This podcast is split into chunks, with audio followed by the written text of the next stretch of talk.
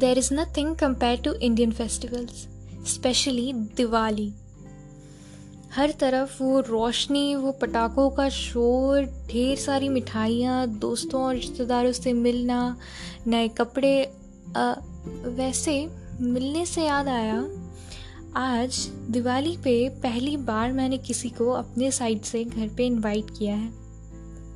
यूँ तो mummy papa की मेहमानों की लिस्ट काफ़ी लंबी होती है और भाई भी अपने दोस्तों को घर ले ही आता है, पर यह पहली बार है जब मैंने किसी खास को इनवाइट किया है।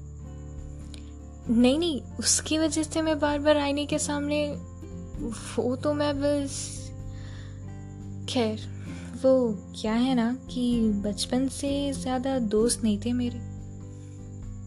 मैं, मम्मी पापा, भाई, पड़ोस वाली जिया और मेरे बुक्स बस। यही मेरी दुनिया थी। स्कूल में भी अगर कोई मुझसे बात करने आता तो या तो उसे मुझसे नोट्स चाहिए होते थे या होमवर्क में हेल्प और आप लोगों को तो पता ही है टॉपर्स के ज़्यादा दोस्त नहीं होते। बस वो फ़र्स्ट बेंच लोगों के एक्सपेक्टेशंस और वो टीचर्स पेट का टैग पापा के डर से ना तो कभी क्लास बंक किया या ट्यूशन के बहाने दोस्तों के साथ मूवी देखने गई। ऐसी थी मेरी स्कूल लाइफ फिर पिछले साल जब मैं दिवाली के पहले डॉक्टर की डिग्री लेकर घर आई, तब जनरल साहब, यानी कि मेरे पापा की मुझे गर्व से एक इंच और ऊँची हो गई और दिवाली की खुशियाँ डबल।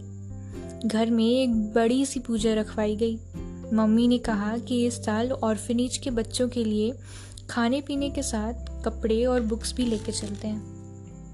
तभी मम्मी ने मेरी पुरानी स्कूल बुक्स की कार्टून निकाली और कहा, छाट लो, अगर अभी भी कुछ चाहिए हो तो। ऐसा करते हुए पुराने बुक्स के साथ पुरानी यादें भी ताज़ा होने लगी। मेरी वो बचपन वाली सिली हैंड राइटिंग नोटबुक्स के पीछे वो अजीबो गरीब ड्राइंग्स और ना जाने कितने सारे प्रोजेक्ट्स में मेरे क्रिएटिविटी के नमूने। इन्हीं सब के बीच एक पुरानी नोटबुक से मुझे एक बुक मार्क मिला।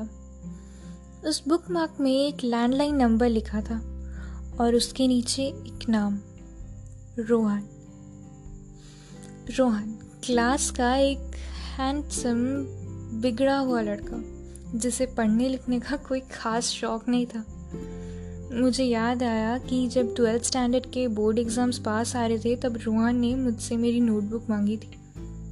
यार प्लीज़ तेरी नोटबुक दे दे, मैं एक दिन में ज़ेरॉक्स करवा के रिटर्न कर दूँगा।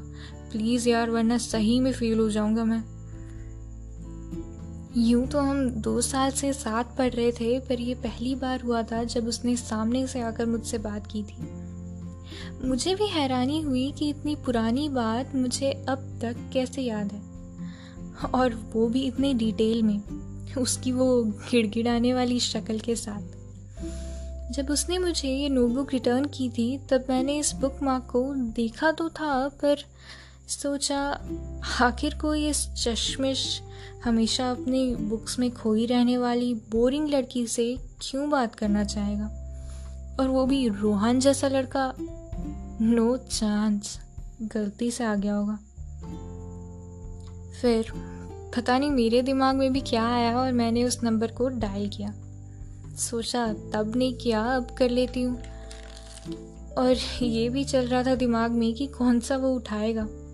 और था वो एक लैंडलाइन नंबर और अभी के टाइम पे लैंडलाइन कौन यूज़ करता है?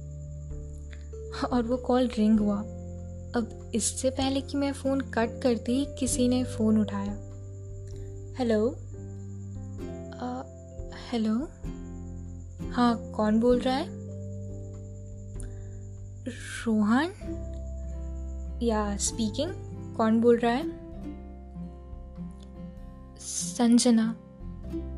Sanjana Tiwari class twelfth same batch oh my god Sanjana oh hi तुम्हें ये नंबर कहाँ से मिला? आ, एक बुक मार्क से। तुम्हें शायद याद नहीं होगा। हाँ एकदम सही सोच रहे हो। बहुत शर्मिंदगी हुई थी। ऐसा लगा मानो चुल्लू भर पानी में डूब मरूं।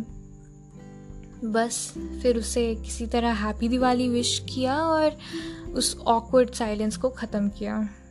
थोड़ी देर बाद करने के बाद पता चला कि वो दिल्ली में एक बैंक में जॉब कर रहा था। अब इसे मैं इत्तेफाक कहूँ या संजोग, ये तो पता नहीं, पर वो भी दिवाली की छुट्टियों में घर आया हुआ था। फिर क्या था? नंबर्स एक्सचेंज हुए और बातें होती गई। बीच में एक दो बार हम मिले भी। हमने कभी सपने में भी नहीं सोचा था कि कभी स्कूल के बाद हम दोबारा एक दूसरे से मिलेंगे या कभी बात भी होगी। वक्त के साथ हमारी दोस्ती भी गहरी होती गई और आज फाइनली मैंने उसे अपनी पूरी फैमिली के साथ घर पे इनवाइट किया है। एंड गेस व्हाट मैंने उसके लिए गिफ्ट क्या लिया? एक बुक मार्क्स का सेट आफ्टर ऑल हमारी कहानी की शुरुआत भी एक बुक मार्क नहीं की थी। हमारी, रोहन और संजना की कहानी। और वो बुक मार्क मैं ज़िंदगी भर संभाल के रखने वाली हूँ। उस दिन कॉल करने के बाद जब कॉल लग गया था और जैसी फीलिंग आ रही थी ना, अभी भी ना बिल्कुल वैसी ही फीलिंग आ रही है। वैसे हम आज भी सिर्फ़ अच्छे दोस्त ही हैं। शायद।